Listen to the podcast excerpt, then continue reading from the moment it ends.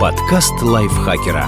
Полезно и интересно. Всем привет! Вы слушаете подкаст лайфхакера. Это короткие лекции о продуктивности, мотивации, отношениях, здоровье, обо всем, что сделает вашу жизнь лучше и проще. Меня зовут Ирина Рогава, и сегодня я расскажу вам про 12 ошибок, которые мы совершаем в первые 10 минут рабочего дня. Первые 10 минут рабочего утра – это важное время, от которого могут зависеть результаты всего дня. Поэтому очень важно знать, как их правильно проводить. И давайте рассмотрим с вами ошибки. Ошибка первая – опаздывать. Когда вы приходите на работу позже назначенного времени, то создаете отрицательное впечатление о себе в своем сознании и в глазах коллег и руководителей. Как показывают исследования, менеджеры оценивают качество работы регулярно опаздывающих сотрудников ниже, чем тех, кто приходит вовремя, даже если первые на деле дают лучшие результаты. Так что не портите себе имидж, приходите на работу пораньше. Вторая ошибка – быть неприветливым. Социализация – важная часть почти любой специальности, так что потратьте полминуты, чтобы поздороваться с коллегами. Этим вы поддержите коммуникацию, которая бывает очень важна в напряженные рабочие моменты. Особенно это касается менеджеров. Вам необходимо знать, какие проблемы и желания возникают у команды. А если подчиненные будут считать вас неприветливым, то часть информации ускользнет. Ошибка третья – пить кофе.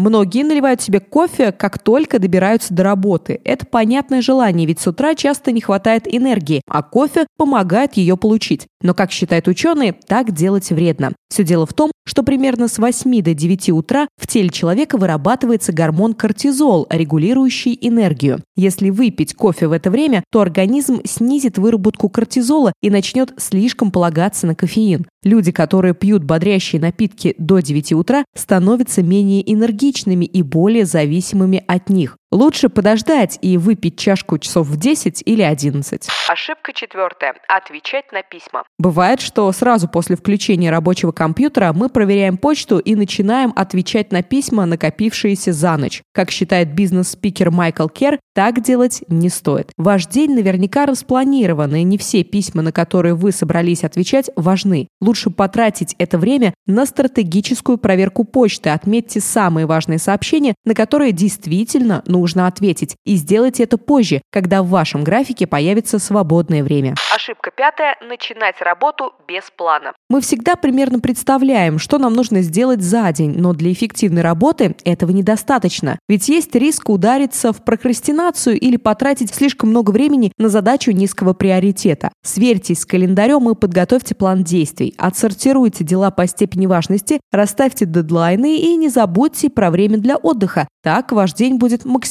продуктивным. Ошибка номер шесть. Сначала браться за самые легкие дела. Количество ментальной энергии человека уменьшается по ходу дня, поэтому не тратьте время высокой продуктивности на мелкие задачи, иначе когда вы доберетесь до сложных, у вас не останется сил. Делайте самое трудное сначала, а простые дела оставляйте на потом. Так вы сохраните эффективность. Ошибка номер семь выполнять несколько задач сразу. Выполнять несколько дел одновременно – очень привлекательная идея, ведь можно завершить сразу кучу задач за меньшее время. Однако, как считают ученые, большинству людей многозадачность только вредит. В среднем продуктивность человека, который берется за несколько дел сразу, падает на 40%. Так что если вас интересует качественный результат, фокусируйтесь на одной задаче за раз. Восьмая ошибка – ударяться в негатив. Утром даже самые стойкие люди уязвимы. Мы еще толком не пришли в себя, сил мало, и способность противостоять неприятностям снижается. В таком состоянии легко начать думать о плохом. Сколько работы еще предстоит, какие кредиты нужно выплачивать, какие проблемы ждут тебя дома. На эти мысли тратятся силы, а лучше от них не становится. Вместо того, чтобы портить себе настроение на весь день, отложите негативные размышления в отдельный ящик у себя в голове, чтобы обратиться к ним в более подходящие моменты. Устраивать совещание – это девятая ошибка.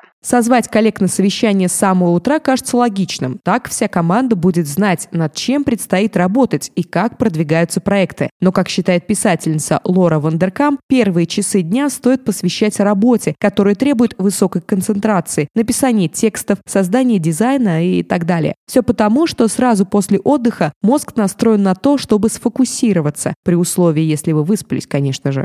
Десятая ошибка – ставить слишком много задач на день. Амбициозные цели – это хорошо, но необходимо адекватно воспринимать свои возможности. Если с утра запланировать кучу крупных дел, то к середине дня, когда вы поймете, что не поспеваете за своим насыщенным графиком, вас начнет сковывать страх. Это приведет к прокрастинации и стрессу. Согласно исследованиям, человек может фокусироваться на умственных задачах максимум в течение 2-4 часов за день. Учитывайте это, когда составляете свое расписание. Ошибка одиннадцатая. Сразу браться за работу. Как утверждает нейрохирург Марк Маклафлин, лучший способ избежать выгорания, улучшить психическое здоровье и повысить креативность – это утренняя медитация. Если вы выделяете время, чтобы навести порядок в мыслях, то потом вам легче приняться за работу. Хотя бы просто посидите в тишине 10 минут в начале дня. Это улучшит ваше здоровье и повысит эффективность. И двенадцатая ошибка – избегать естественного света. Как выяснили ученые, яркий, естественный свет с утра улучшает настроение, предотвращает депрессию и помогает справляться со стрессом. Так что чаще подходите к окну в начале дня или хотя бы приобретите специальную лампу для световой терапии. Спасибо вам большое, что прослушали этот выпуск нашего подкаста. Пожалуйста, не забудьте подписаться на подкаст. Обязательно оставляйте свои комментарии, пишите, насколько вы любите этот подкаст, насколько вы любите лайфхакер, о чем бы вы хотели услышать в следующих выпусках. Также не забывайте ставить звездочки и лайки. Так о нашем подкасте узнает как можно больше человек, и жизнь большего количества человек станет лучше и проще. Я, Ирина Рогава, с вами прощаюсь. До следующего выпуска. Подкаст лайфхакера.